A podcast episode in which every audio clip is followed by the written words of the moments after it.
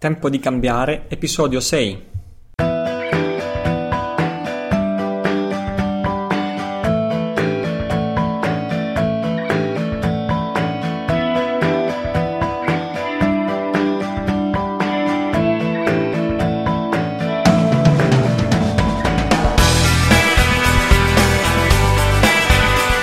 Ciao, benvenuto a Tempo di cambiare, un podcast per nutrire la consapevolezza di quello che accade intorno a noi e dentro di noi.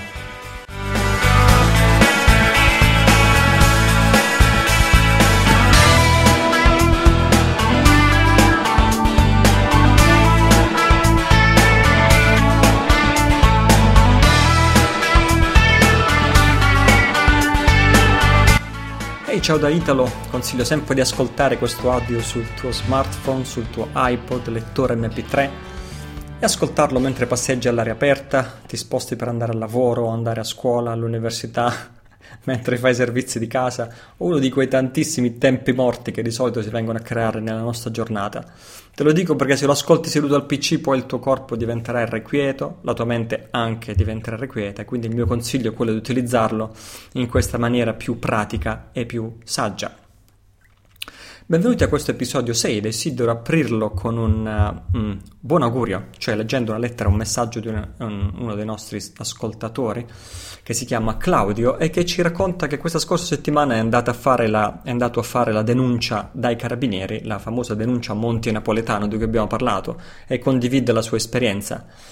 Uh, ecco qui sono andato e così via mi sembra un atto di estrema responsabilità, scrive Claudio, condivido la mia esperienza di ieri che mi ha lasciato veramente il sorriso. Davanti al maresciallo, per presentare denuncia e da una lettura sommaria qui e là, mi viene subito detto che la cosa sarà archiviata come tante altre. Ma poi succede qualcosa. Inizia a leggerla con attenzione, la legge tutta. Quando finisce la registrazione, cioè la denuncia, mi congeda dicendomi in qualità di cittadino italiano lei ha perfettamente ragione e spero davvero serva a qualcosa. La speranza di aver acceso un'altra lampadina mi ha reso estremamente soddisfatto. Ciao Italo e sempre grazie per regalare insegnamenti a tutti. Grazie a te Claudio, questo era mm, Uh, questa apertura serviva da buon augurio non solo per l'inizio di questo episodio, ma anche per il prossimo futuro del nostro paese, affinché anche in Italia si possa creare quella, quella tensione verso il nuovo condivisa il più ampiamente possibile. Vi ricordo per esempio che in, uh, l'Europa, di cui ormai siamo diventati servitori obbedienti, ha chiesto lo smantellamento dell'arma dei carabinieri e e vi ricordo anche il, il, il, eh, il, valore oltre che pratico, proprio simbolico dell'arma dei carabinieri, perché un po' per il cittadino è come se fosse l'ultimo baluardo, l'arma di ultima risorsa, e, e i carabinieri sono quelli da cui si va quando perfino la polizia ti ha fatto un torto o quando le altre auto- autorità ti hanno trattato in maniera ingiusta, allora si va dai carabinieri, no? E quindi questo è veramente ha un valore simbolico oltre che pratico. Veniamo alla nostra puntata. Uh, nuovamente e sempre voglio soprattutto principalmente ringraziare tutti i miei ascoltatori che stanno letteralmente facendo insieme a me questo podcast. Siamo ormai arrivati a uno zoccolo duro di più o meno 3.000 ascoltatori che scaricano ogni episodio entro le 24 ore dalla pubblicazione. Più tutti gli altri che si aggiungono gradualmente nei giorni successivi, più tutti gli altri che lo stanno scoprendo più o meno casualmente il podcast in questi giorni e poi una volta che ascoltano l'episodio più recente tornano indietro all'archivio e scaricano tutti gli episodi precedenti, il che è la cosa migliore per seguire lo svolgimento degli eventi e il filo logico di questo podcast. Eh, quindi ti ricordo che l'archivio di tutti i precedenti episodi, questo è il sesto, eh, lo trovi su www.tempodicambiare.it. Quindi grazie a tutti gli ascoltatori, grazie a quelli che arricchiscono il nostro blog, il nostro sito con il proprio commento, ci sono migliaia di commenti eh, sulle pagine del nostro blog. Grazie anche a quelli silenziosi che non aggiungono commenti, che sono la maggioranza degli ascoltatori, e che però quando di tanto in tanto scrivono, sono quelli che veramente mi riscaldano il cuore. Eh, ricevo spesso lettere o anche commenti sul blog tipo eh, io non ti ho mai scritto però desidero soltanto ringraziarti, non ho nient'altro da dirti se non un grazie, ti prego continua, non mi perdo neanche un episodio, non ascoltare le critiche delle persone negative o, o, o se, se a volte ti chiedi per chi lo stai facendo sappi che lo stai facendo per noi le persone indipendenti, consapevoli che non scrivono ma ricevono un grandissimo valore da questo podcast e così via. Questo è il tono di questi messaggi. Scusa. E a volte eh, sì, confesso che veramente mi chiedo per chi e perché sto facendo tutto questo, però quando ricevo messaggi di questo tipo io stesso mi ricordo per chi lo sto facendo e perché. E questo di fatto è il solo motivo per cui continuo a fare questo podcast, nonostante tutte le altre cose che avrei da fare sia nel mio lavoro che nella mia pratica che nelle mille altre cose da fare. E poi non sempre è facile mettere insieme un episodio, però grazie al vostro contributo, grazie al vostro feedback, grazie ai vostri commenti, all'interazione con te, con i miei ascoltatori. Poi dopo raggiungo sempre la conclusione che ne vale la pena, che ne sta valendo la pena, che il risultato di questi sforzi è positivo e che questo podcast deve continuare. Anche se eh, ho letteralmente iniziato senza piani, sto proseguendo senza piani, non ho idea di quale sarà la durata di questo podcast, in questo momento ho una idea estremamente vaga che sicuramente vorrei continuare fino a fine maggio e forse fino a fine giugno e forse anche oltre, come vedi ho le idee poco, poco chiare su questo, eh, eh, però ecco, vediamo, tutto, tutto come si evolve la cosa dipenderà anche molto dal continuo feedback e commenti e risposte che ricevo dal pubblico che per me è la cosa più importante.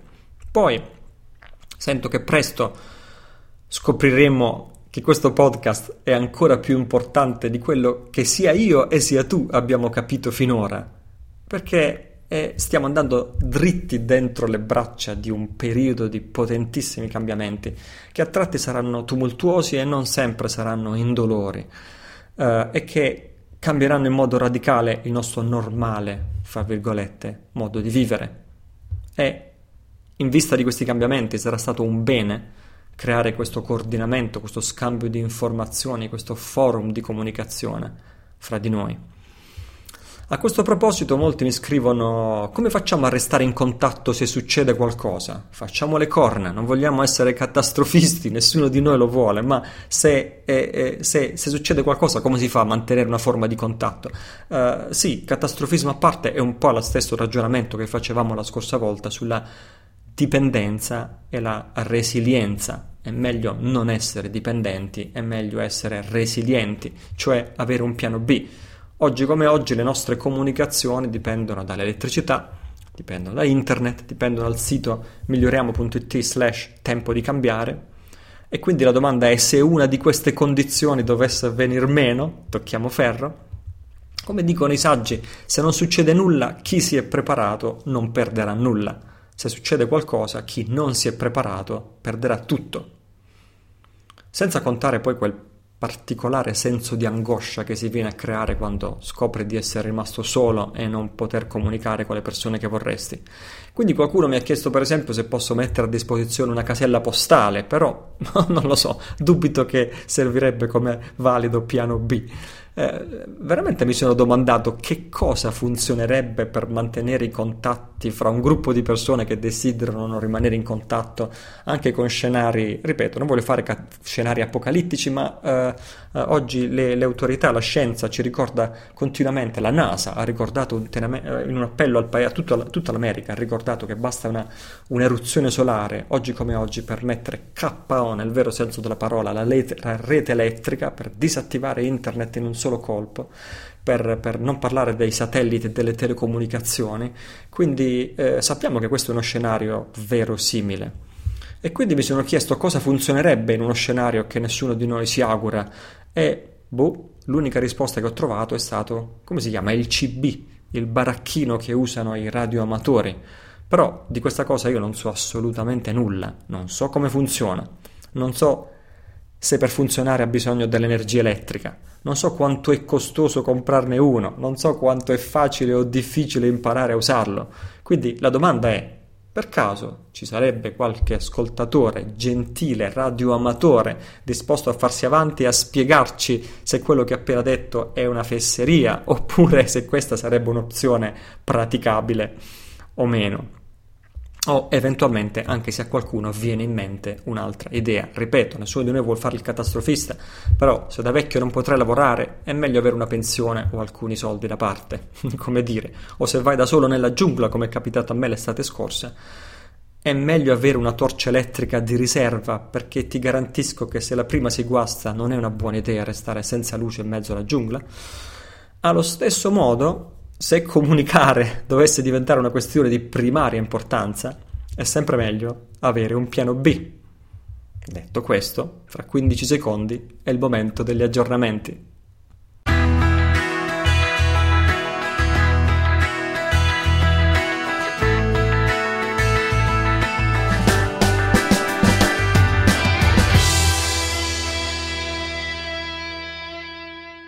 Ed eccoci agli aggiornamenti, cioè la sezione dedicata a restare informati, consapevoli di quello che sta accadendo intorno a noi, di come si sviluppano gli eventi che stiamo seguendo e parliamo principalmente di quelle notizie importanti che non trovi nei giornali. Oggi eh, faremo un po' il punto della situazione, tutto quello che abbiamo capito fino ad ora, con la scusa, fra virgolette, di due interviste straordinarie che ho avuto modo di ascoltare in quest'ultima settimana e sono interv- l'intervista a Keith Scott, che è il cofirmatario della denuncia e del lean, poi dopo vedremo come si traduce questo termine lean, ehm, che qualcuno ha tradotto come pignoramento e così via, o sequestro e così via, ai danni della Federal Reserve ed è il cofirmatario il cofirmatario. E poi l'altra intervista è a Winston Shroud, che è il professionista che ha curato la stesura di questo lean, questo atto di sequestro, come vogliamo chiamarlo, ai danni della Federal Reserve. Quindi sono due protagonisti di primissimo piano a livello proprio mondiale di quello che sta accadendo in questo preciso momento, eh, eh, in questo momento di cambiamento. Um, usiamo queste due interviste come scusa, ripeto, per fare una, come pretesto per fare un uh, riepilogo delle puntate precedenti, così un punto della situazione, quello che abbiamo capito finora. Quello che abbiamo capito finora è che esiste un'organizzazione criminale mondiale che sembra aver preso il controllo di tutte le risorse, o quasi, di questo pianeta. Dopo la prima guerra mondiale, gli stati si sono lasciati convincere che la causa di tutte le guerre era l'oro, il possesso di oro, così per prevenire future guerre si sono lasciati convincere del fatto che bisognava rastrellare tutto l'oro e concentrarlo in un unico deposito mondiale a cui avessero accesso equo tutte le nazioni del mondo. Secondo alcuni, secondo alcuni questo tentativo di concentrare tutto l'oro del mondo era malevolo, fra virgolette, malintenzionato fin dall'inizio. E su questo puoi trovare infinite ricerche, infiniti libri di storia che parlano dell'attentato di Sarajevo, l'assassino dell'arciduca Francesco Ferdinando che fece scatenare la prima guerra mondiale, come sia stato un complotto fatto apposta per scatenare la prima guerra mondiale. Perfino l'intervento degli Stati Uniti d'America con l'affondamento del Lusitania avvenne in circostanze a dir poco misteriose, come se la Lusitania fosse stata fatta affondare da mm, mani interne. Comunque, secondo alcuni questi, secondo altri era comunque la cosa migliore da fare quella di eh, togliere di mezzo l'oro come strumento di competizione, potenziale guerra fra le nazioni e invece renderlo ugualmente accessibile a tutti, solo che in seguito un'organizzazione criminale di corrotti avrebbe deviato il sistema in maniera totalmente inaccettabile e illegale, come accade oggi. Ti ricordo che fra le due guerre, fra la prima e la seconda guerra mondiale, diventa illegale possedere oro in tutto il mondo. In America, in Italia, il privato non può possedere oro, deve conferirlo al proprio Stato. E tutti gli Stati, in segreto, questo non si è mai stato scritto su nessun libro di storia, in segreto desi- decisero di conferire a loro volta tutto il loro oro in un unico deposito mondiale. E questo, ripeto, non lo leggi su nessun trattato di storia, è una verità appena emersa proprio grazie all'evento di cui ci stiamo occupando. Tra l'altro quello della questo sembrerebbe essere anche uno dei temi sotterranei, uno dei temi dominanti della seconda guerra mondiale, cioè la fine del rastrellamento dell'oro mondiale, la fine dell'opera che era iniziata con la prima guerra mondiale. Fra l'altro, anche qui in circostanze sospette, l'America entra in guerra, come si dice, pretestuose. L'America entra in guerra, stavolta non per l'affondamento di una nave, ma per l'affondamento di tante navi, cioè il disastro di Pearl Harbor laddove poche settimane prima era stato, era stato dato l'ordine incredibile e inspiegabile eh, di cessare le operazioni di decodifica delle trasmissioni radiofoniche dei giapponesi eh, in maniera tale da fingere di essere presi di sorpresa da, da, dal bombardamento eh, giapponese di Pearl Harbor, che fu quindi a suo modo una cosa voluta. Questo diede modo, diede la scusa, diede il pretesto agli Stati Uniti d'America per entrare nella seconda guerra mondiale e così ritorniamo al rastrellamento dell'oro mondiale. I nazisti rastrellarono tutto quello che fu possibile dagli ebrei. I giapponesi rastrellarono tutto quello che fu possibile ai danni dei cinesi. E questa è storia, ne abbiamo parlato negli episodi precedenti. Uh, a, fine, a fine della guerra tutto questo denaro, tutto questo oro fu messo sotto la custodia della uh, Bank for International Settlements, dove settlements potremmo tradurlo come transazioni, banca per le transazioni internazionali, che ha sede in Svizzera, che doveva servire come fondo globale collaterale a garanzia dell'emissione delle varie valute nazionali per promuovere un nuovo mondo una nuova prosperità, una nuova ricostruzione, una nuova visione pacifica e prospera del mondo all'insegna del benessere e del progresso. Di fatto si decise che il dollaro americano sarebbe stato la valuta di riserva anche per gli scambi internazionali e si decise che la Federal Reserve, che nel frattempo era diventata privata e non più pubblica, avrebbe messo dei titoli, bonds, alle varie nazioni in proporzione al loro conferito, cosa che la Federal Reserve iniziò a fare nel 1933 e nel 1934 e il totale di oro questi fondi globali collaterali appartenenti a tutti i paesi del mondo eh, eh sarebbe stimato in 2 milioni e mezzo di tonnellate, ripeto, 2 milioni e mezzo di tonnellate, mentre oggi l'opinione pubblica conosce l'esistenza in tutto il mondo in totale di sole, fra virgolette, 150.000 tonnellate di oro, è quella che si ritiene essere la produzione mondiale. Quindi parliamo di 30 volte di più. Ci sarebbe oro in questi depositi rispetto a quello che noi crediamo essere l'intera, uh, l'intera esistenza di oro mondiale. Fond- questo fondo globale collaterale è quindi di proprietà delle nazioni che hanno conferito l'oro, però è tenuto sotto forma di trust privato di cui le nazioni sono beneficiarie finali. Il trust serve a è un intermediario, no? serve per garantire l'anonimità dei titolari ultimi.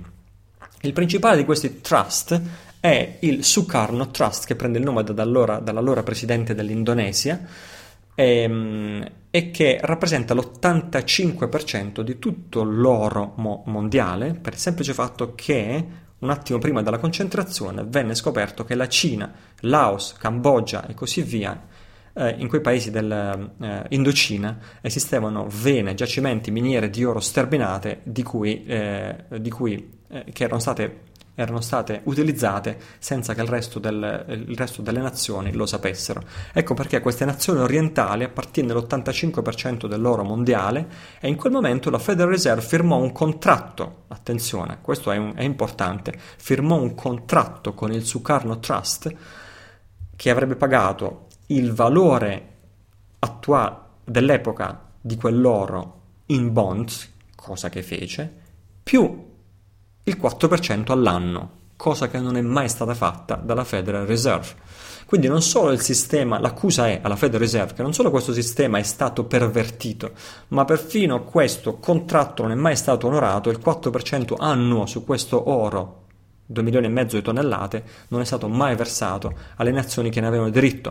Per dare un'idea della degenerazione del sistema ammesso che si tratti di degenerazione per coloro che credono in, in una origine virtuosa di questo sistema finanziario, entrambi gli intervistati fanno lo stesso identico esempio per, per, chiarire quello che sta accadendo. Quando tu vai in banca e prendi un mutuo, un prestito, supponiamo un prestito per comprarti una casa, quello che dovrebbe accadere è che questo prestito comunque non viene mai creato dal nulla, discende sempre e comunque dalla ricchezza del mondo, dai, dal fondo globale collaterale.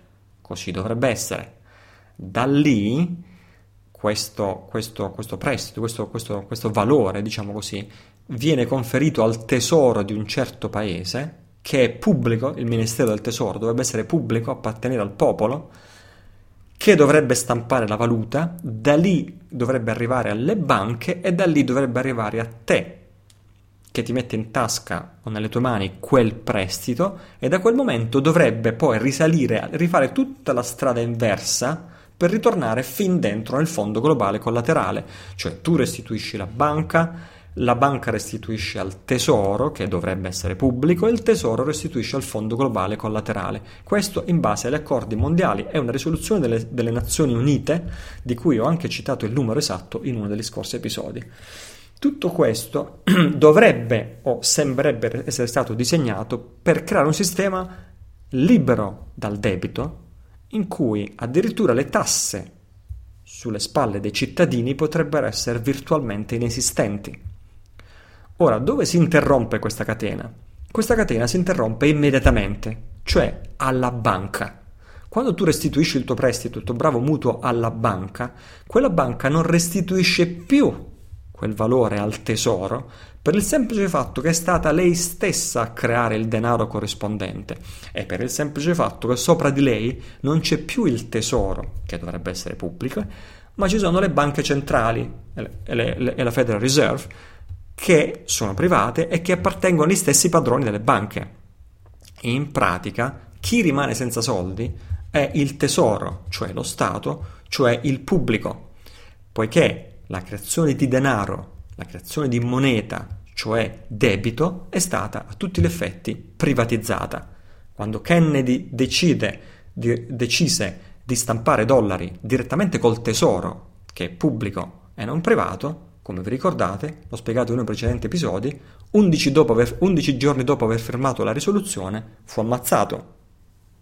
Senza andare tanto lontano, in Italia, quando Aldo Moro fece stampare le 500 e- e lire di carta direttamente dal tesoro, allora non c'era la Banca Centrale Europea, avrebbe dovuto prendere dalla Banca d'Italia, che era privata, che a sua volta le dipendeva dal Fondo Monetario Internazionale, che era ed è privato. Quando Aldo Moro fece stampare le 500 lire direttamente dal Tesoro, cioè dal... questo non è un titolo della Banca d'Italia, ma è un titolo della Repubblica Italiana, fu ammazzato.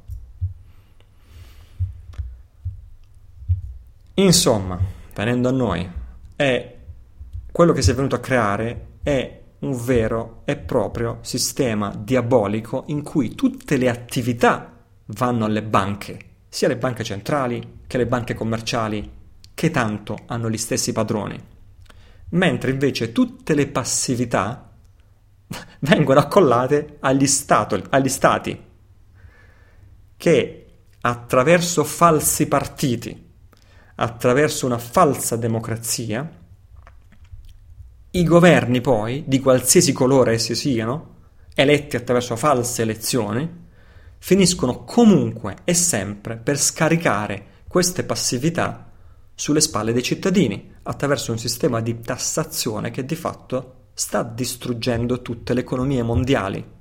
Oltre che diabolico, questo sistema è diventato un enorme sistema parassitario che succhia via tutte le ricchezze e le risorse di questo, di questo pianeta.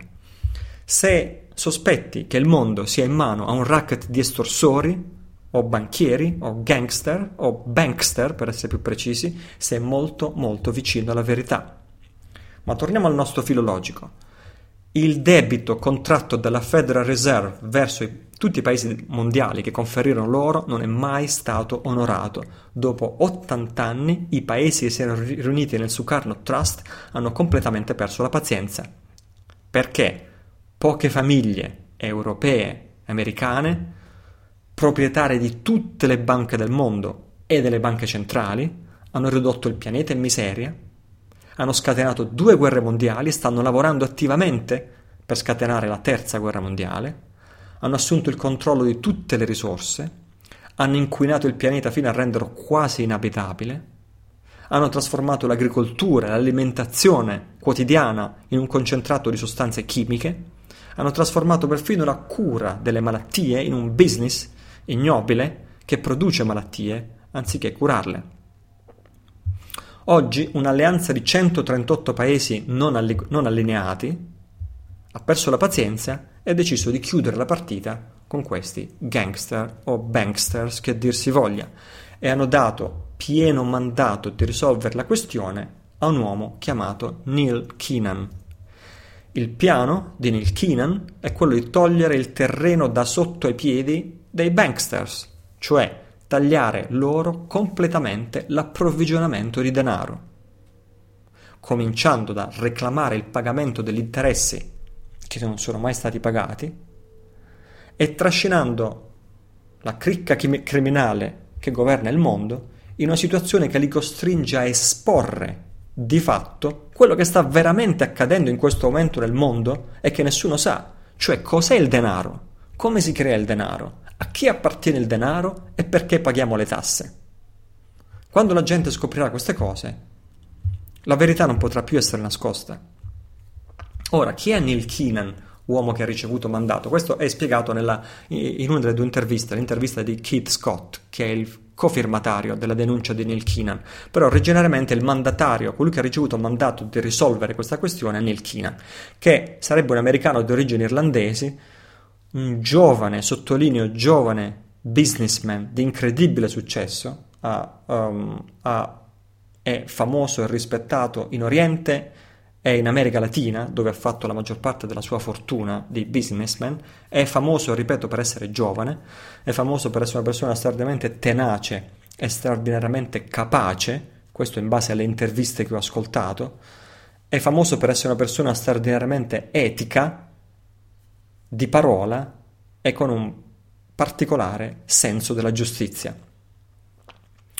in base a, alla fiducia che si è conquistato in anni di business in Oriente, ha ricevuto dalle, da questi paesi orientali il mandato di risolvere la questione e ha iniziato a eseguire il suo mandato preparando una denuncia. Ed è così che è stato messo in contatto con Keith Scott, che è l'autore dell'intervista, che è una persona molto introdotta nel mondo imprenditoriale e bancario di Hong Kong. È stato, ed è stato per 15 anni consulente di un personaggio molto particolare che si chiama Ray C. Dam, è di nazionalità thailandese, se non ricordo male. Um, credo che sia di doppia nazionalità thailandese e statunitense. Viene chiamato il maggior proprietario di oro del mondo perché è il successore di Sukarno al controllo del Sukarno Trust fin dal 1995 come controllore e firmatario del fondo globale collaterale. Quindi insieme Kit Scott e Neil Keenan hanno presentato la loro denuncia alla Federal Reserve di cui abbiamo parlato negli episodi precedenti. Quindi, per capire quanto sia stata presa sul serio la denuncia dalla Federal Reserve, sono stati offerti già 100 milioni a titolo personale a Keenan per cessare e desistere dalla sua opera, che lui ha rifiutato Dopodiché sono stati offerti 22 miliardi alle parti che Keenan rappresenta e questi 22 miliardi di dollari sono stati rifiutati. Una settimana fa uh, Keenan e Scott hanno presentato diffida alle banche svizzere che sono depositarie di parte dei fondi globali collaterali, ricordo la BIS, la Bank for International Settlements, ha sede in Svizzera, e hanno presentato diffida al presidente della Confederazione Elvetica. E queste sono notizie che trovi comunemente su internet. Hanno presentato, hanno presentato denunce diffida di assolutamente che in questi giorni emissari cosiddetti della Federal Reserve stanno cercando di entrare in possesso illegalmente dell'oro del fondo globale collaterale e vi diffido a consegnarlo a loro perché non hanno alcun potere di firma e di controllo su quell'oro e se lo fareste commettereste eh, un reato grave, questo al presidente della, della Confederazione Elvetica. Um, ancora, la seconda intervista, sempre continuando a ricostruire il quadro, la seconda intervista è a, a questo Winston Shroud. In pratica la denuncia di cui ti ho appena detto è stato solo il primo atto. Il secondo atto è la stesura di un commercial lien ai danni della Federal Reserve. Adesso vediamo che significa questo commercial lien.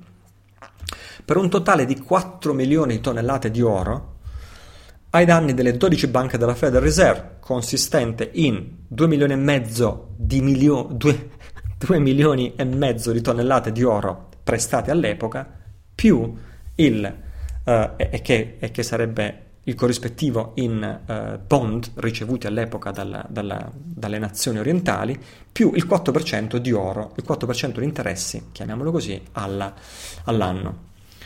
Uh, una settimana fa, e questo è in un articolo che ho postato fra i commenti al blog dello scorso episodio, una settimana fa è stato presentato lo stesso tipo di denuncia e di lien ai danni di sette banche nazionali europee, fra cui la Banca d'Italia, proprio nelle persone delle, nel, personalmente ai danni delle persone che hanno ricoperto o ricoprono la carica di presidenti, governatori delle varie banche, quindi per la Banca Centrale Europea la denuncia è alla persona di Mario Draghi, per la Banca d'Italia la denuncia è alla persona di Ignazio Visco. E così via. Sette banche nazionali europee, la Banca Centrale Europea, il BIS, Bank for International Settlement, la Banca Centrale del Giappone e così via, per un totale di 5 mila miliardi di euro che sono stati richiesti e che ovviamente loro non hanno.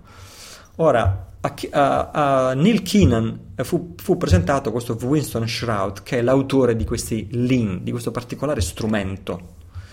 Um, questo lean non è una traduzione esatta in italiano perché non appartiene al diritto commerciale, non appartiene al diritto internazionale, non appartiene al diritto di uno specifico paese. Se appartenesse a uno di questi, si potrebbe chiamare o sequestro conservativo o pignoramento o gli si potrebbe comunque trovare una forma di, di definizione. Di fatto, in base a quello che io ho capito, e questo le mie conoscenze sono molto molto limitate, questo lean è molto più di un sequestro conservativo ed è molto più di un pignoramento, perché è stato fatto secondo l'antico codice marittimo, ammesso che la mia traduzione sia corretta, perché l'originale inglese è Maritime Law, o detto anche Admiralty Law, che potremmo definire o codice mercantile o codice marittimo, ritengo, che è, secondo gli esperti, una sorta di giurisprudenza segreta che usano i potenti del mondo, che è estremamente difficile trovare avvocati e giudici che la conoscono perché non si insegna in nessuna università,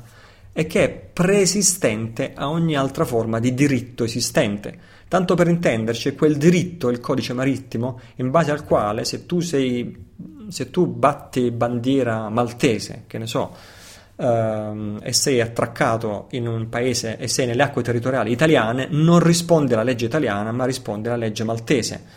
O uh, tutte le leggi che riguardano le, le bandiere, le giurisdizioni, l'extra. Ancora oggi esiste l'extraterritorialità degli aeroporti. L'aeroporto si può trovare anche al centro di Roma, ma non appartiene a Roma, è extraterritoriale, così come quando sali su un aeromobile americano, anche se sei sul territorio italiano, non sei più sottoposto alla legge italiana, ma da quel preciso momento è sottoposto alla legge americana. Quindi ancora oggi gli aerei, gli aeroporti, le navi e così via uh, obbediscono a questo codice marittimo a priori, ancora prima che obbedire alle diverse leggi nazionali.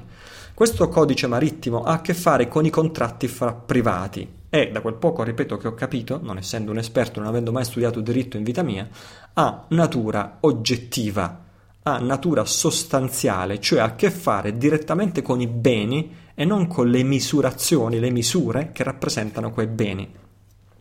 Quando l'intervistatore chiede all'autore di questi link qual è sono i documenti su cui si può studiare questo diritto marittimo, questo codice marittimo, eh, l'intervistato risponde che si ritiene che il documento più antico di diritto marittimo sia la traduzione della Bibbia, la cosiddetta Bibbia di King James, che fu fatta all'epoca proprio esplicitamente per essere usata nei tribunali. E se in tutta la Bibbia, Vecchio Testamento e Nuovo Testamento compresi, si sostituisce la parola peccato con la parola debito, diventa praticamente un trattato di diritto commerciale che regola i comportamenti da tenere in campo di diritto, eh, diciamo così, commerciale internazionale. Ancora oggi, fra l'altro, se, se ci soffermiamo un attimo a pensare, questa antica traduzione della Bibbia di King James è passata nell'uso italiano e ancora oggi queste parole peccato e debito sono interscambiate molto liberamente. C'è la preghiera il Padre nostro che dice rimetti a noi i nostri debiti come noi li rimettiamo ai nostri debitori. Ancora oggi usiamo la parola redentore, che tecnicamente non significa salvatore, ma è un termine commerciale. Il redentore è colui che rimborsa o estingue un debito precedentemente contratto. E fra l'altro diciamo Antico e Nuovo Testamento. Testamento è una parola prettamente commerciale e non si capisce bene cosa c'entra con la, la, la, l'Antico e il Nuovo Testamento nel senso in cui noi lo intendiamo. Comunque, chiusa questa parentesi, um, eh, il motivo per cui la fonte più antica del diritto commerciale sarebbe la Bibbia di King James è perché il commercio internazionale è stato inventato di sana pianta dalla civiltà cristiana, nel senso che prima, così come noi lo concepiamo, non esisteva. Ora torniamo a questo lien che è stato fatto secondo i dettami di questo codice marittimo. Questo lien è più di un sequestro, è più di un pignoramento, è un'azione oggettiva che non può essere disfatta o non può essere revocata da nessun tribunale del mondo, perché è in tutto equivalente all'arresto di quel bene. Nel nostro caso 4 milioni, eh, 4 mila, oh, ho sbagliato, 4 mila tonnellate di oro, 4 milioni di tonnellate del, di oro della Federal Reserve. Ora, eh, il bene sottoposto a questo lien viene istantaneamente iscritto nel patrimonio attivo di colui che è il creditore e in quel momento può essere addirittura speso, girato, usato come security, usato come collaterale per fare altre operazioni. Quindi quale sarebbe la strategia di Neil Keenan e dei suoi eh, alleati e dei paesi per ricevere indietro l'oro che è stato di fatto l'oro rubato dalla Federal Reserve? Eh, la strategia, come la spiega Winston Shrout nell'intervista, dice la strategia non è completa, perché se dicessi la mia strategia sarei pazzo, però ecco, per dare un'idea, prima c'è stata la denuncia, la denuncia dava adito ad andare in un tribunale normale che avrebbe potuto decretare un pagamento in denaro, cioè in note della Federal Reserve. Per evitare questo si è, stato, si è passato a fare un lien, secondo il diritto mercantile o marittimo, è come un passaggio dal fittizio al reale. In quel momento non è il valore dell'oro, ma è l'oro stesso in quanto bene che è sotto sequestro, non è più nella disponibilità della Federal Reserve e non esiste alcuna autorità al mondo che possa disfare questo dato di fatto. In antichità, secondo il codice marittimo, appena c'era un minimo controversia, per esempio, che ne so, gli stipendi dei marinai non venivano pagati, la nave doveva essere ancorata ferma al porto eh, sotto, eh, sotto l'ammiraglio sotto il controllo degli ammiragli, ecco perché si chiama Admiralty Law, che avrebbe tenuto la nave sotto sequestro finché le varie parti non trovavano un accordo. Se le parti non trovavano un accordo, interveniva l'autorità, l'ammiragliato, da cui Admiralty Law. Oggi, l'equivalente di oggi sarebbe che l'oro della Federal Reserve è fermo, non può essere più utilizzato, non è più nella loro disponibilità. Fin tanto che non, riesce, non riescono a trovare un accordo, con l'ex Sukarno Trust, con i, del, ehm, con i paesi che chiedono l'istituzione dell'oro, 138 paesi che sono dietro questa operazione. Se non viene trovato un accordo, si passa al sequestro vero e proprio e se il sequestro vero e proprio, per, eh, come, ehm, ehm, per, per operare questo sequestro vero e proprio, ci vorrà l'intervento delle autorità. È chiesto all'intervistato quale potrebbe, essere, quale potrebbe essere l'autorità, ha risposto questo è l'ultimo dei problemi. Potrebbe essere lo stesso Pentagono, potrebbero essere gli US Marshals. Gli US Marshals sono già adesso una, di fatto una compagnia privata incorporata nel Delaware e quindi sono apparentemente federali, in realtà non lo sono e sono obbligati per, per statuto a tutelare la legge. Per quanto riguarda il Pentagono, secondo l'intervistato, è il l'esercito mercenario più forte del pianeta, nel senso che lavora perché viene pagato e lavora finché viene pagato. Quando si dovesse accorgere di star lavorando non solo per i, per i padroni sbagliati, ma per i padroni che non, non, sono neanche più in grado di pagarlo, perché eh, la, loro, le ricchezze della Federal Reserve e dei banksters non sono più attingibili, in quel momento il Pentagono potrebbe cambiare idea da, da, da un momento all'altro. Questa è l'idea suggerita da Winston Shroud. Comunque, per concludere col discorso di questo strumento utilizzato chiamato commercial lean, questi commercial lean hanno una storia di successi pari al 100%, cioè questo avvocato, Winston Shroud, l'ha utilizzato in dispute multimilionarie fra compagnie private e nessuno è mai riuscito a fare nulla. Una volta l'amministratore di un'enorme compagnia uh, multinazionale ha ricevuto questo lien da parte di questo stesso avvocato Winston Shrout e lo ha portato di fronte all'attorney general dello Stato che è equivalente al ministro, al ministro della come si dice? il ministro della giustizia, è corrispondente al Ministero della Giustizia, e gli ha detto cosa posso fare contro questo lean? E il ministro della giustizia ha risposto non c'è assolutamente nulla che io né nessun altro possa fare contro questo lean. È uno strumento pregiudiziale, ha valore suo oggettivo, intrinseco, prima ancora di andare davanti a qualsiasi tribunale. E questo è il modo in cui è stato spiegato e questo è il modo in cui io l'ho capito.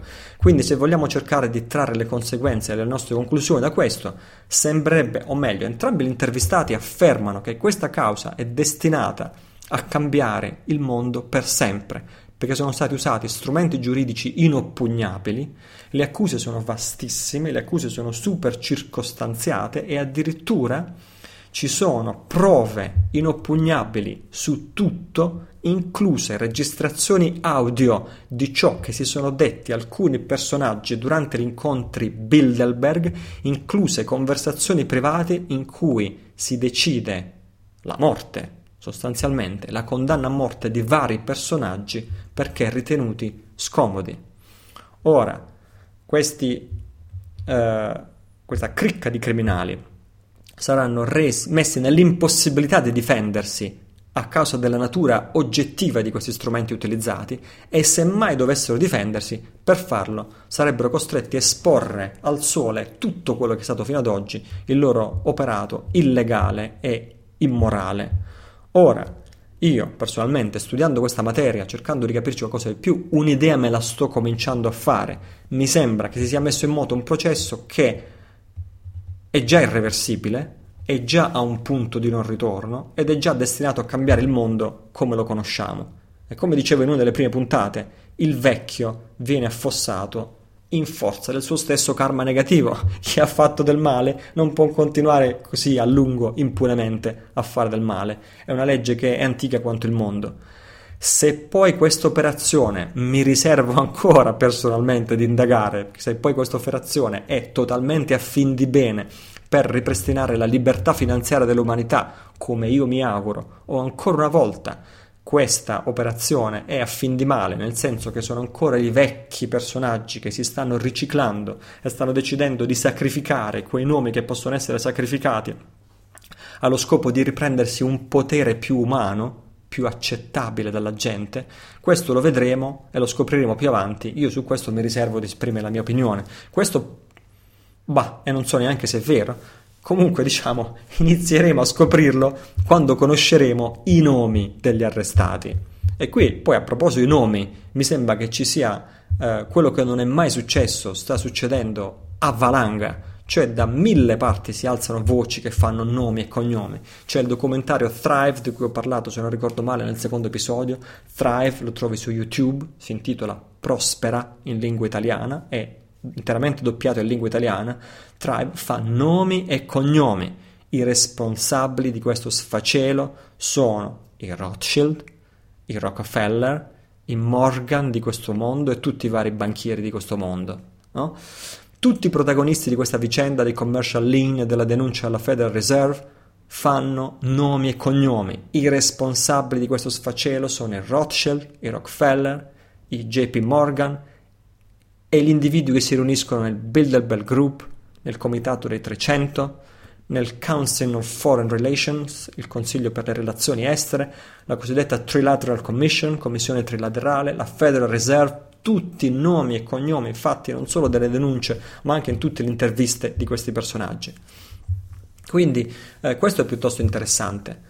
In tutto questo, come si posiziona Drake, da cui il nostro podcast era cominciato con la faccenda degli arresti di massa?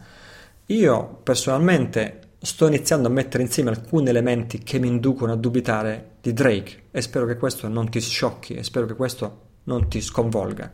Sono stati scoperti dei vecchissimi messaggi su vecchissimi forum e addirittura siti che non esistono più e si possono ricostruire soltanto grazie all'archivio archive.org dei messaggi riconducibili a lui, in alcuni casi vecchi di 15 anni, 10 anni e così via.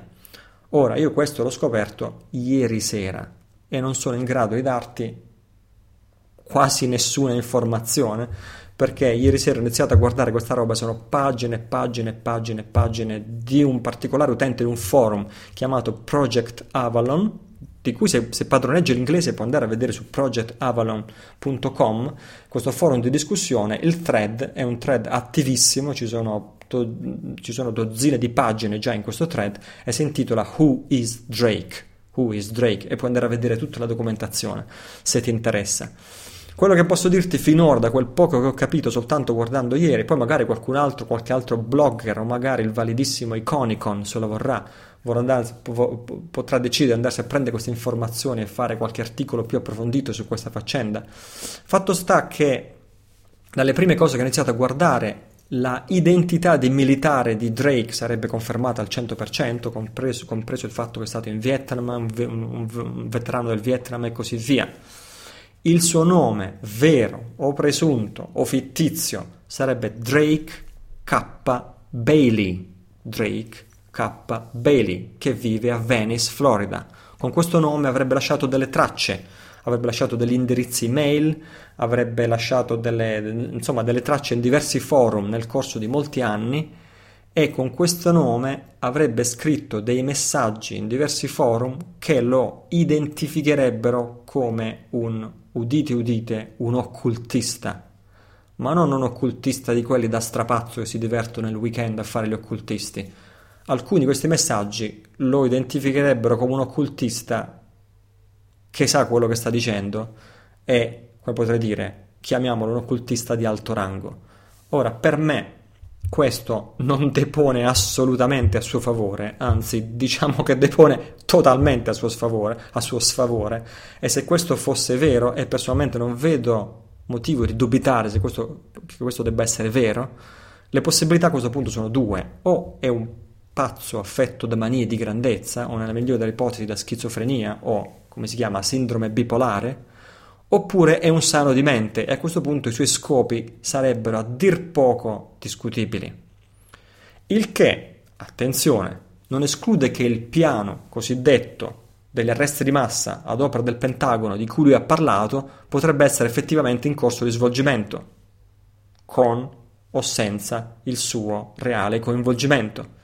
Ma semmai questo rende ancora più importante il lavoro che stiamo facendo insieme, cioè di cercare di capire cosa sta accadendo sulla linea di frontiera del cambiamento prima che ne parlino i mezzi di informazione e cercare di capire se questo cambiamento lasciato a se stesso, cioè senza il nostro intervento, è un cambiamento verso il meglio o un cambiamento verso il peggio. È questo che stiamo cercando di capire. E se e in che modo noi stessi possiamo intervenire. Su questa vicenda ti terrò sicuramente informatissimo sulla vicenda di Drake, chi è, qual è il suo passato, cosa sta facendo e perché lo sta facendo, perché è sicuramente un pezzo del puzzle molto molto importante, benché non sia l'unico. Um, a proposito invece del cercare di capire cosa sta accadendo, mentre accade, prima che ne parlino i mezzi di informazione, credo che un risultato buono l'abbiamo già ottenuto. Stiamo parlando di questi eventi da quasi due mesi e proprio l'altro ieri, finalmente, quello che sta accadendo ha raggiunto per la prima volta un canale di informazione ufficiale. Ed è la televisione ABN Digital del Sudafrica, che è uno dei massimi organi di informazione economica e finanziaria del mondo, è una televisione paragonabile alla Bloomberg TV che si occupa di finanza e c'è stata un'intervista di 7 minuti che è su YouTube, lo trovi fra le risorse a piedi pagina di questo episodio, anche se chiaramente è appena uscita, è uscita l'altro ieri questa intervista in televisione ed è appena uscita quindi su YouTube e quindi evidentemente non è tradotta in italiano. In questa intervista eh, c'è come protagonista la denuncia di Michael Tellinger. Ora, chi è Michael Tellinger? Michael Tellinger è una persona che mh, mm, io seguo da un po' di tempo come studioso, come storico, come storico delle origini dell'umanità. E, e lui è sudafricano, vive in Sudafrica e ha scoperto tracce incredibilmente organizzate di umanità eh, centomila anni fa, quando si pensava che gli esseri umani fossero scimmioni, lui ha trovato eh, incredibili eh, giacimenti d'oro intorno alle quali si erano sviluppate civiltà apparentemente estremamente complesse e questo lo ha provato nel corso di studi estremamente interessanti lì in Sudafrica. Lui è ovviamente un bianco sudafricano. Quindi eh, Michael Tellinger, che eh, dice, eh, ha dichiarato in questa intervista che studiando la storia dell'umanità mi sono a un certo punto imbattuto nella nascita del denaro e che noi oggi diamo per scontato come mezzo scontato o addirittura come mezzo di progresso o miglioramento delle nostre vite. E nell'indagare sulle origini del denaro c'è qualcosa che non gli è tornato, i conti non gli sono tornati. Uh, e, insomma, per farla breve, Michael Tellinger ha presentato denuncia alla Banca Centrale del Sudafrica e al sistema della Federal Reserve ed è una denuncia di 1100 pagine presentata alla Corte Costituzionale del Sudafrica. L'intervista la trovi nelle risorse, provo a leggerti qualche estratto del comunicato stampa pubblicato da um, um, uh, dallo stesso Michael Tellinger, dall'autore, eh, te lo traduco alcuni spezzoni direttamente dall'inglese, quindi perdonami se incespicherò sulle parole o userò parole inadatte. Eh, quindi questa ai danni della Banca Centrale del Sudafrica, sistema della Federal Reserve, ehm, diciamo implicando che sono congiuntamente, consciamente implicati nelle attività prive di scrupoli e deviate che hanno condotto a immaginabili sofferenze finanziarie per il popolo del Sudafrica. C'è, non c'è praticamente nessun sudafricano che non sia stato toccato e danneggiato in prima persona dalle azioni delle banche. Per troppo tempo questi giganti bancari sono stati inattaccabili e intoccabili da parte dell'uomo comune. E adesso è ufficiale e può essere affermato che mai prima d'ora un simile ehm, denuncia è stata portata contro nessuna di queste corporazioni a questo livello in nessuna parte del mondo, dove per la prima volta una persona normale ha ricevuto accesso diretto alla Corte Costituzionale riguardo alle attività deviate delle banche.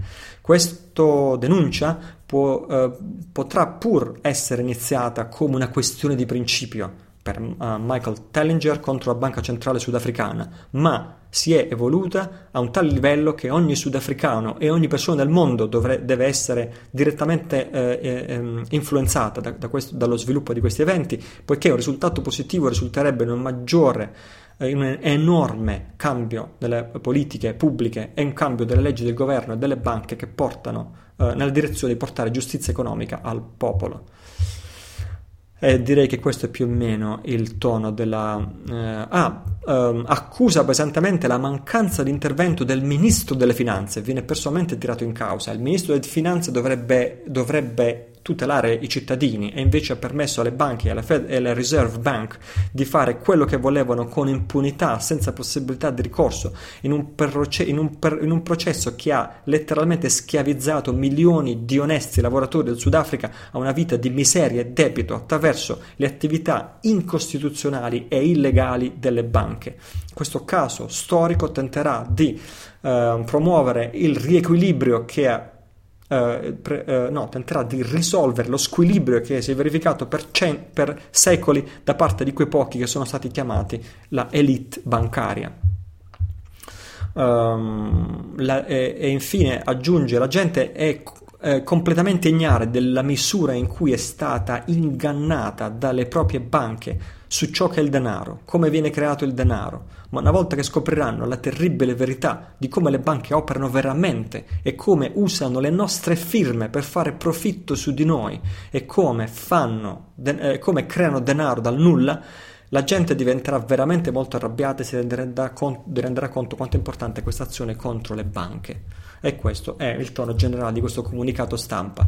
Credo che ehm, questo, eh, come si può dire, ormai non è più da una sola parte, ecco, sembra proprio che da mille parti, da mille direzioni diverse stia, ed è solo questione di tempo, sempre più ogni giorno che passa sorge l'indignazione di tutto il pianeta contro il sistema corrotto che ci riduce in una situazione di servitù finanziaria non solo indignazione, anzi mi correggo, indignazione accompagnata da azioni concrete, anzi a questo punto mi chiedo e chiedo se fra gli ascoltatori esistono avvocati, persone competenti o che hanno accesso e connessione ad, con avvocati di alto livello e mi chiedo e chiedo agli ascoltatori quale potrebbe essere il loro parere di avvocati esperti su un'eventuale azione legale da imbastire anche qui in Italia contro questo sistema di vera e propria dittatura finanziaria che riduce la gente in miseria costringe a pagare tasse che vanno a finire direttamente nelle tasche dei banchieri, quando la gente si renderà conto che le tasse che paga vanno a finire direttamente nelle tasse dei banchieri senza troppi giri,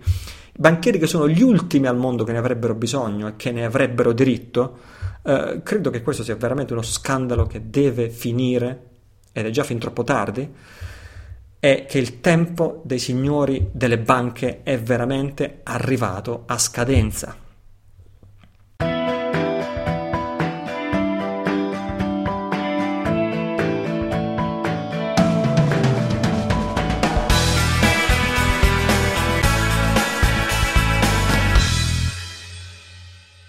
Bene, fra le risorse consigliate di questo episodio, che trovi come sempre segnalate a piedi pagina nella pagina di questo episodio, eh, oltre alla intervista televisiva di Michael Tellinger di cui ti parlavo, trovi anche una risorsa consigliata molto molto molto particolare. Si intitola, è, una, è un articolo pubblicato dal blog iconicon.it, tanto per cambiare, Beh, non a caso, è uno dei pochi che sta seguendo veramente da vicino lo svolgimento degli eventi, o almeno secondo il filone che eh, stiamo seguendo anche noi. Um, Iconicon.it ha pubblicato un, un, articolo chiamato Hidden Hands, uh, l'insider dei cattivi. E, ehm, e, mi sembra che mm, meriti attenzione, meriti un commento questo, questo articolo. Ti preavviso che è una lettura molto lunga, è un articolo molto molto lungo, eh, però al tempo stesso penso che lo troverai eh, una lettura avvincente. Potresti addirittura, è veramente lungo, eh, potresti decidere di stampare le pagine e leggerlo su carta piuttosto che affaticare gli occhi leggendolo al monitor.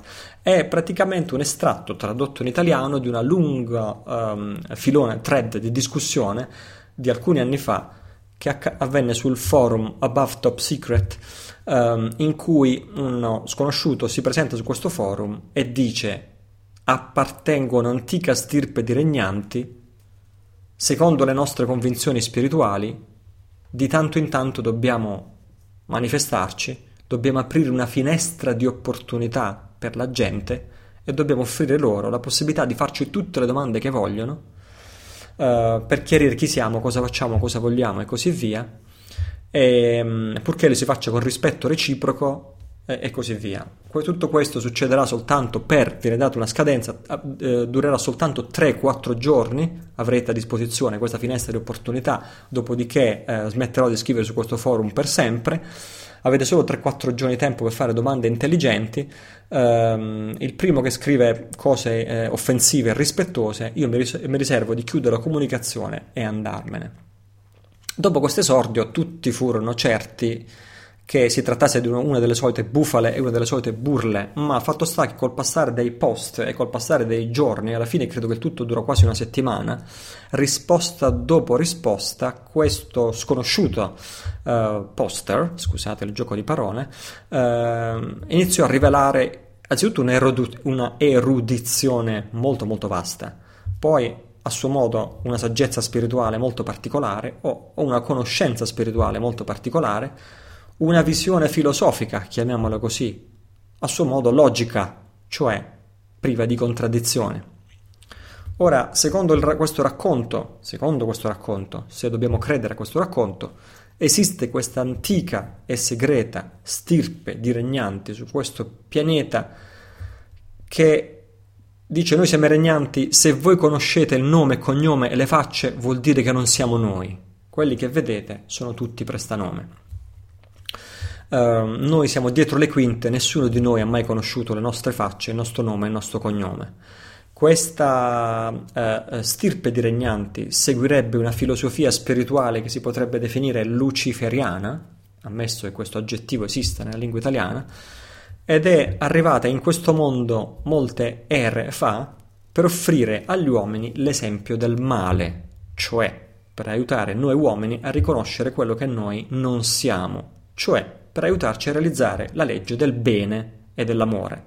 In altre parole, l'idea è che prima del loro arrivo noi non conoscevamo il bene, non conoscevamo il male, eravamo esseri mediocri.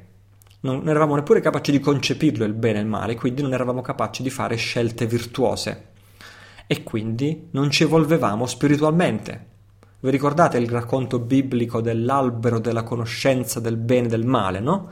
Prima della conoscenza del bene e del male, prima di assaggiare il frutto, era come se fossimo dei perfetti idioti, senza colpe, ma anche senza virtù.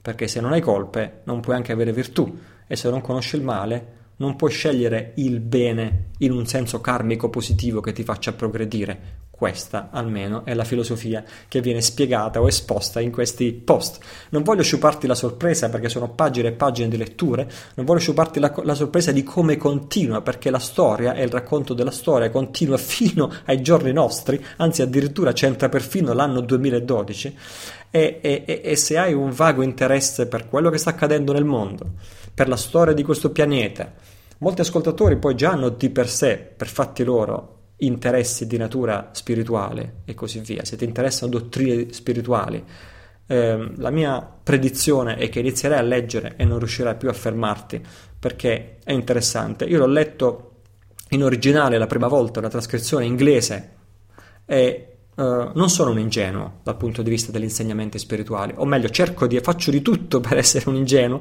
cerco sempre di mantenere una mente del principiante, che è sempre la cosa migliore, fare finta di non sapere nulla e approcciarsi a tutte le cose con una mente di principiante, però di fatto purtroppo nel campo spirituale non posso dire di esserlo e, e, e, e, ho una certa esperienza di insegnamenti spirituali, l'ho fatto vedere questa trascrizione a un esperto, diciamo a un esperto di esoterismo occidentale. Secondo lui è sicuramente una bufala priva di fondamenta. Ci sono di fondamenti, ci sono anche un paio di predizioni che non si sono avverate. Nel 2010 succederà questo, poi succederà quest'altro, San Francisco diventerà inabitabile e così via. Però io e te sappiamo che non esiste una sola storia e non esiste un solo scorrere del tempo e che ci sono tantissime linee del tempo che sono costantemente alterate e influenzate dalle nostre decisioni e dalle nostre azioni. Per me questo racconto ha... Basta, l'ho già detto, per me questo racconto è interessante, se non hai ancora capito ti sto consigliando di leggerlo. Um, se questo racconto è vero, e qui bisogna capire che significa vero, perché che cosa significa che questo documento sia vero o sia falso? Se il particolare utente del forum che ha scritto queste cose fosse lui un falso, comunque la filosofia esposta potrebbe, potrebbe, essere vera. E poi che significa vera? Non significa che è intrinsecamente vera, significa che c'è qualche persona che crede in quella filosofia del mondo e che si comporta di conseguenza. Allora la domanda non è questa storia è vera o non è vera. La domanda è c'è qualcuno che crede in questo e si comporta di conseguenza? Io credo che, o meglio, o meglio per essere ancora più precisi, potrebbero esistere veramente poteri occulti, dove occulti non significa voodoo, significa semplicemente ignoti al pubblico. Potrebbero esistere poteri occulti che credono in questa filosofia? Distorta, se siamo, se siamo, d'accordo che sia distorta, perché qui si fa il male per provocare il bene e così via. Potrebbero esistere poteri occulti che però credono in questa filosofia e agiscono secondo i dettami di questa filosofia? Beh, io questo lo lascio decidere a te. Se poi tu hai riflessioni, documenti, video, conoscenze o tue osservazioni personali da condividere con gli altri, come sempre, per favore fallo sul blog in modo tale che questo possa um, favorire la discussione collettiva. Noi continuiamo fra 15 secondi.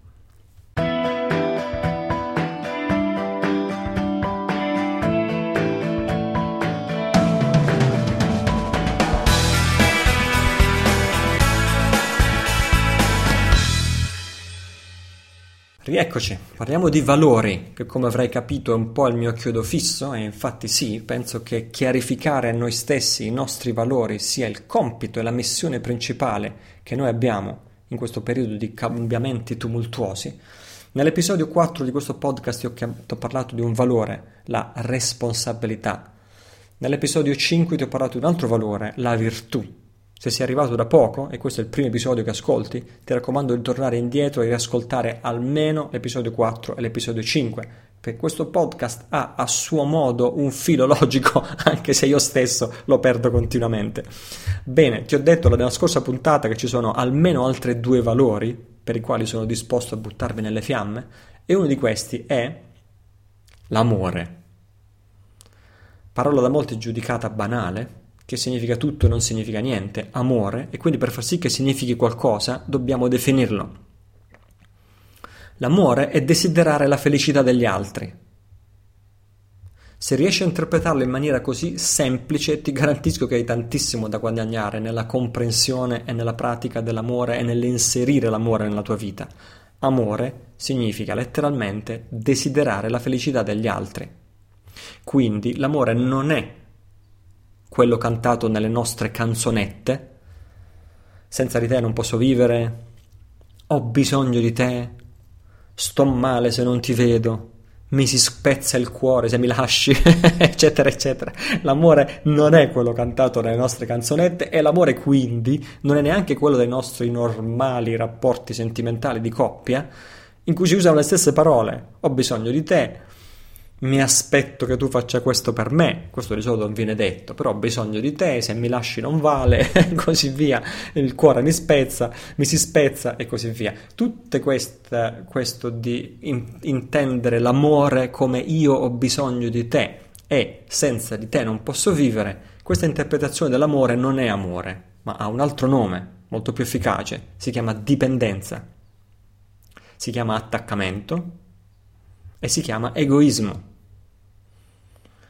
cioè, definizione di egoismo, desiderare che l'altro si comporti secondo le tue aspettative e faccia per te qualcosa che tu ti aspetti. Il vero amore è il contrario. Il vero amore, come dicevo poco fa, è il desiderio che l'altro sia felice. Ora, siamo d'accordo, l'essere umano medio è ancora molto lontano da questo. È ancora molto lontano perfino da riuscire a immaginare cosa significa desiderare che l'altro sia felice. Però io sono convinto che io e te ce la possiamo fare. Altrimenti, che differenza ci sarebbe fra la persona ordinaria e la persona consapevole? Questo è o non è il podcast delle persone consapevoli? Io sono convinto che con la buona volontà, con attenzione ai comportamenti. Ti ricordi quello che dicevo nello scorso, pod, nello scorso episodio? La noncuranza verso i comportamenti quotidiani. Quella è la nostra maledizione.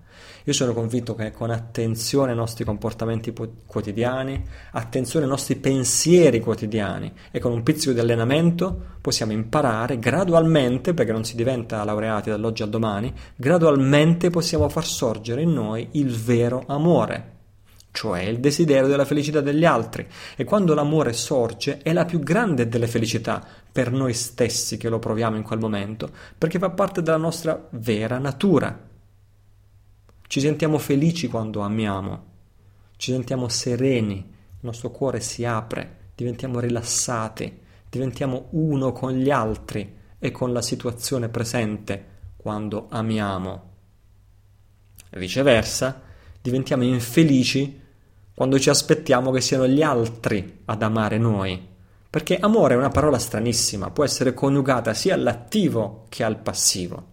La puoi coniugare al passivo, allora dici, che ne so, io cerco l'amore, cerco l'amore nella mia vita. In realtà quello che stai dicendo, cerco qualcuno che possa amarmi senza che io debba fare niente. Che significa cerco l'amore? Uh, uh, cerco l'amore è l'atteggiamento sbagliato, porta all'infelicità, ma porta all'infelicità anche se lo trovi l'amore, fra virgolette, che stai cercando, perché sarai in una situazione di dipendenza, di attaccamento, di concentrazione su, su te stesso, di egoismo e quindi alla fine di perdita. Viceversa, puoi coniugare l'amore all'attivo e questo significa desiderare la felicità degli altri. Se fai questo, non avrai bisogno di cercare l'amore. Sarai tu stesso che sarai l'amore. Non sarai mai solo, ma sarai circondato dall'amore degli altri, sarai sempre in buona compagnia e non avrai mai dubbi su come dare amore, su come trovare l'amore, perché sarà l'amore a trovare te in ogni istante. Amore, ripeto, significa desiderare la felicità degli altri. Questo è il vero amore, questa è la vera felicità ed è un'altra cosa ancora più importante se la applichiamo a un livello non più interpersonale, ma l'applichiamo a livello sociale, a livello delle problematiche di cui ci stiamo occupando, se lo portiamo a livello dell'intera umanità. Il vero amore il desiderare la felicità degli altri è qualcosa di ancora più grande. È la scelta di campo definitiva fra il bene e il male, perché è questa la linea distintiva fra il bene e il male. A prescindere dalla religione che segui, a prescindere dalla filosofia che segui, a prescindere dalla visione del mondo che segui, queste religioni, filosofie, visioni del mondo assumono sempre le forme più disparate. Sono diverse perché gli esseri umani sono diversi. C'è chi legge la Bibbia e gli vengono le lacrime agli occhi per la fede e per la devozione. C'è chi legge la Bibbia e dice che razza di roba è questa roba superstiziosa, per esempio. Magari poi la stessa persona legge, che ne so, gli insegnamenti spirituali degli indiani del Nord America o degli sciamani del Sud America e gli vengono le lacrime di fede e di devozione, perché è una persona diversa. Persone diverse sono richiamate da messaggi diversi. Altri così gli vengono le lacrime quando studiano gli insegnamenti esoterici dell'antico Egitto, oppure altri come me gli vengono le lacrime quando ascoltano gli insegnamenti del Buddha. Altri ancora diventano induisti, vanno a vivere in India.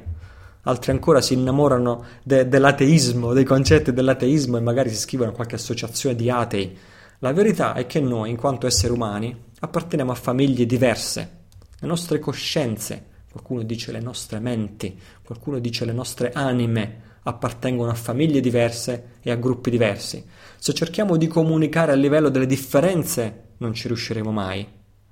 Ma se veramente ci sforziamo di cercare qual è veramente quell'unica cosa che ci può unire, bene, quello è l'amore, il desiderio che gli altri siano felici, che è, ripeto, la scelta di campo definitiva fra il bene e il male. È questo che unifica.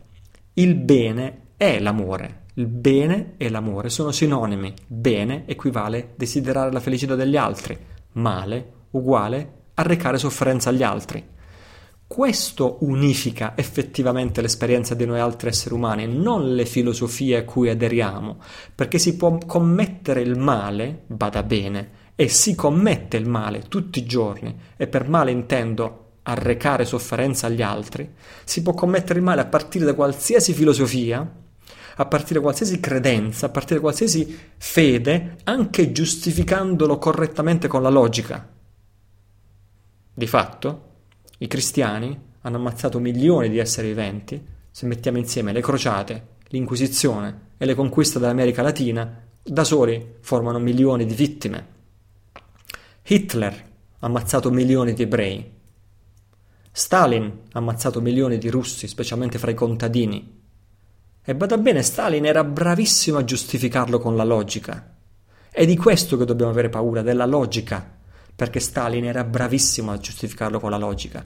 Diceva che questo avrebbe creato un sacrificio necessario per un mondo migliore. Ed è esattamente questa la distinzione fra il bene e il male. Il male è sempre disposto a sacrificare la felicità degli esseri viventi per una dottrina, per un'idea o per la logica. Il bene no, il bene è diverso. Per il bene tu hai a cuore la felicità degli esseri viventi a prescindere. E così Hitler, Stalin, Mao, Pol Pot hanno ammazzato milioni di persone, sempre in base a un'idea. Nel nome dell'Islam sono state ammazzate milioni di persone. I satanisti hanno ammazzato chissà quante persone. Chiunque giustifica con la logica o con una dottrina o con una religione la sofferenza degli altri sta sempre e comunque dalla stessa parte, cioè dalla parte del male. È per questo che ci tengo tantissimo a suggerirti questa riflessione ed è per questo che ti chiedo di fare la scelta di campo importante, qualsiasi cosa accada, di fare la tua scelta di campo e di decidere qual è la tua priorità. Se vuoi stare da una parte o vuoi stare dall'altra parte. Se vuoi desiderare la felicità degli altri, e questo è l'amore e questa è la scelta di campo dalla parte del bene. E attenzione, questo non vale solo a livello astratto o a livello filosofico. Come sempre, questo vale anche e soprattutto nella vita quotidiana. Quando incontri per la prima volta una persona che non hai mai conosciuto prima in vita tua, tu cosa pensi nei primi tre minuti? Pensi se quella persona è simpatica o antipatica o indifferente? Lo stai giudicando, cerchi di decidere se è simpatico, antipatico o indifferente, perché questo è quello che fa la maggior parte delle persone ordinarie. Oppure stai dedicando quei primi tre minuti a pensare dentro di te, possa tu essere felice, possa tu essere felice, possa tu essere felice. Guarda che non occorre essere dei santi per fare questo. Per fare questo. Io non sono affatto un santo, io sono pieno di difetti, quanto e come più di te. Però i miei maestri mi hanno insegnato a pensare in un certo modo e io ho scoperto che se lo faccio, ho scoperto che questo mi fa creare un rapporto positivo istantaneo con qualsiasi persona nel mondo. Non esistono più amici, nemici e indifferenti, simpatici, antipatici e estranei. Sono definizioni stupide queste, è un modo stupido di definire gli altri in simpatici, antipatici, indifferenti. Non esistono più. Se tu pensi possa tu essere felice, questo ti apre direttamente le porte del cuore e del rapporto con qualsiasi persona al mondo. Quando io penso questo, quando io penso in questo modo, questo per me significa, significa amore. Amore significa formulare un augurio all'altra persona, possa tu essere felice. Quando io riesco a fare questo, e non sto dicendo che riesco sempre a farlo, ma quando riesco a fare questo, io sono certo che posso costruire un buon rapporto, lungo, duraturo, con mia moglie. So che posso costruire un buonissimo rapporto, lungo e duraturo con i miei figli. So che posso costruire un buonissimo rapporto, lungo e duraturo con tanti amici. È incredibile come questo amore, questo augurio di felicità, tu lo possa applicare a qualsiasi aspetto della vita, compreso quelli che non ti aspetteresti mai, come il business. Esatto, se tu fai il business augurandoti la felicità dei tuoi clienti, augurando che i tuoi clienti possano trarre un vantaggio dai tuoi prodotti e dai tuoi servizi, il tuo modo di fare business sarà completamente diverso da quello di un business ordinario. E lo puoi applicare alla religione, che è la cosa più distante, o gli insegnamenti spirituali sono la cosa più distante che si possa immaginare dal business. Lo puoi applicare a qualsiasi aspetto della tua vita. Io, personalmente, sono convinto, ma non in astratto, sono convinto perché l'ho sperimentato in prima persona, durante mie personali profonde esperienze spirituali, sono convinto che al momento della morte quando ci arrenderemo a qualcosa di più grande di noi, smetteremo di opporci e ci rilasseremo, perché è questo che accade al momento della morte, sono convinto che in quel momento il nostro essere sarà interamente travolto dall'esperienza dell'amore. E in quel momento noi capiremo, wow, tutta questa vita per capire quant'era importante l'amore. In quel momento lo capiremo. E in quel momento ci chiederemo, ma io che diamine ho fatto fino, a, fino ad ora? Che cosa ho giudicato importante nella mia vita finora? Quanto sono riuscito ad amare? E in quel momento ci daremo un voto. Ecco perché ti dico, meglio iniziare subito a vivere l'amore, anche perché domani potrebbe essere troppo tardi.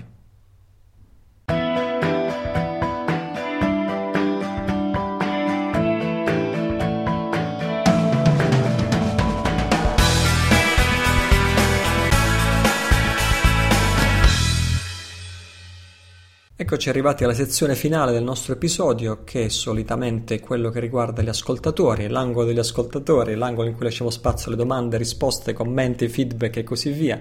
Ed, è, ed è, sono proprio gli ascoltatori con i loro interventi a creare la maggior parte del valore di questo, di questo podcast.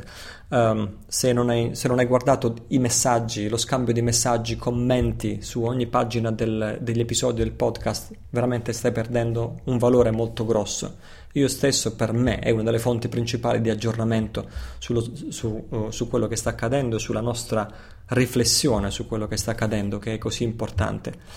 Um, oggi leggo e cerco di rispondere a una domanda di Patrizia. Uh, e nel fare questo ringrazio tutti, tutti quelli che hanno messo sia domande che commenti che feedback che loro uh, riflessioni personali, perché sono quelle che veramente creano valore per questa trasmissione. Patrizia scrive: Ciao Italo, più il tempo passa e più mi chiedo perché tu ti sia messo su questa strada. Ho pensato tante cose a un'operazione di marketing Lascio la mia mail, entro nella mailing list, comincio a ricevere email di miglioriamo.it, vedo anche link a cerchia ristretta, curioso mi iscrivo, ricevo, ricevo mail anche da questo link e magari mi appassiona il progetto di imprenditore di me stesso e acquisto un tuo prodotto. Però ho notato che non ricevo più email inerenti agli infoprodotti. Molto bene, te ne sei accorta? Poi Ancora, ho pensato che forse con i podcast stavi gettando le basi per un nuovo mercato online, che questo spazio è in realtà un luogo di autopromozione.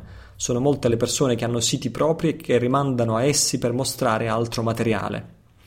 Ho pensato che forse sai qualcosa che non dici, che magari sei preoccupato per il futuro della tua famiglia quanto noi per la nostra, in questi tempi di instabilità globale. Insomma, mi trovo fra gli ascoltatori del tuo podcast proprio perché sei stato tu a invitarmi. Se l'avesse fatto uno qualsiasi dei miei amici su Facebook non gli avrei dato credito, ma l'idea che sia una persona come te a esporsi così, su argomenti così complicati da credere e da dimostrare, mi fa sorgere un'infinità di dubbi, soprattutto se penso che nulla potrebbe accadere. Niente arresti, niente fine del mondo, nessun blackout, nessuna svolta planetaria, nessuna massa critica raggiunta. Se nulla accadesse, cosa accadrebbe ad Italo? Per molti è meraviglioso trovarsi su queste pagine e capire che non si è soli a credere a certe cose. Per altri, come per me, è stato come strappare il velo al cielo e vedere lo spazio aperto. Per altri è un luogo dove aggregarsi e pensare a un meraviglioso movimento di coscienze, ma per te cos'è? Soprattutto cos'è che ti ha spinto a creare un luogo simile? Potrei continuare ancora a darmi delle risposte, ma vorrei fossi tu a dissipare ogni dubbio. Grazie di cuore per tutto, anche per i dubbi. Grazie Patrizia per la tua, per la tua lettera, per la tua, domanda che percepisco come molto bella e sincera. La risposta è un po' di tutte le cose che hai scritto, eccetto le prime. di, auto, di autopromozione per le mie attività online, come tu stessa hai visto e verificato, non ne faccio affatto, anche se potrei e ne avrei diritto. Che da qui a un anno, come dici tu, potrebbe non succedere nulla, e così io potrei perderci la faccia, che fra parentesi è l'ultima delle mie preoccupazioni, è qualcosa che non ho mai preso neppure lontanamente in considerazione. E francamente qui non penso affatto che sia in gioco la mia faccia, Patrizia, penso che qui sia in gioco molto molto di più. Anzi, a proposito di quello che dici, forse tu sai qualcosa che non ci dici? In effetti potrei dirti di sì, in un certo senso. Ho fatto le mie ricerche, ho messo insieme pezzi molto diversi e molto lontani fra di loro, li ho messi insieme e ne è uscito un puzzle abbastanza serio, di cui Ebbene sì, non ho ancora parlato completamente, anche perché il puzzle si sta modificando sotto i nostri occhi e si sta modificando proprio mentre lo osserviamo, o anzi forse proprio grazie al fatto che lo osserviamo. Diciamo che ho un presentimento. E il presentimento che ho è che fra un anno io e te non staremo qui a parlare di queste cose, perché il mondo sarà molto diverso da come lo conosciamo. E che in questo periodo saremo chiamati ad assistere o a partecipare secondo le nostre predilezioni personali, a cambiamenti molto molto grossi. E penso che noi tutti faremo meglio a chiarificare a noi stessi quali sono le nostre priorità e i nostri valori. Perché questo potrebbe fare tutta la differenza fra un esito positivo, fra virgolette, e un esito negativo di questi cambiamenti per noi stessi e per gli altri. Di fronte a questi cambiamenti, e questa forse è l'unica ipotesi che tu non hai preso in considerazione fra le mie possibili motivazioni. Io mi sono sentito letteralmente chiamato, Patrizia, a dare il mio contributo, per quel poco che sono capace, senza guadagnarci nulla, anzi mettendo a repentaglio il mio lavoro e a tratti anche la mia credibilità. E non a caso sto usando cosiddetti avvenimenti di cronaca quasi come una scusa per parlarti delle cose che secondo me sono veramente le più importanti e anche perché è qui che sento di poter dare il contributo più grande in questo periodo di confusione, no? Cioè, sono convinto che sia arrivato il momento di mettere in ordine ciascuno di noi le nostre priorità, i nostri valori e la nostra etica. Questo è assolutamente primario, tutto il resto è soggetto alla confusione ed è soggetto al continuo cambiamento. E infatti noi la vediamo, tutta questa confusione. Perfino i personaggi che stiamo seguendo non sappiamo, non sappiamo, neanche a chi credere, non sappiamo neanche chi sono i buoni e chi sono i cattivi e non sappiamo neppure se faremo in tempo a scoprirlo chi sono i buoni e chi sono i cattivi. Ma quello che è prioritario per me, per noi, è mettere ordine nelle nostre priorità, nei nostri valori e nella nostra etica. Penso che non c'è più permesso vivere da mediocri o vivere da tiepidi in questo tempo di cambiamento. Non c'è più permesso vivere da paurosi non c'è più permesso vivere sgomitando per salire sui treni, ignorando le vecchiette col bagaglio pesante, secondo l'esempio che facevo nello scorso episodio. Dobbiamo fare una scelta di campo. Se non aiutiamo noi, proprio noi, la vecchietta, siamo dalla parte sbagliata. Se non siamo dalla parte del bene, siamo dalla parte opposta, non esiste più una via di mezzo. Se non scegliamo con chiarezza la parte del bene, ci saranno gravi conseguenze per noi e per tutta l'umanità. Questa è un po' l'essenza del mio messaggio, Patrizia, se c'è qualcuno che ha voglia e che ha tempo di ascoltarlo. Le altre cose poi le vedremo insieme tutti quanti come si evolvono. Che dire, boh, ho straparlato abbastanza anche oggi.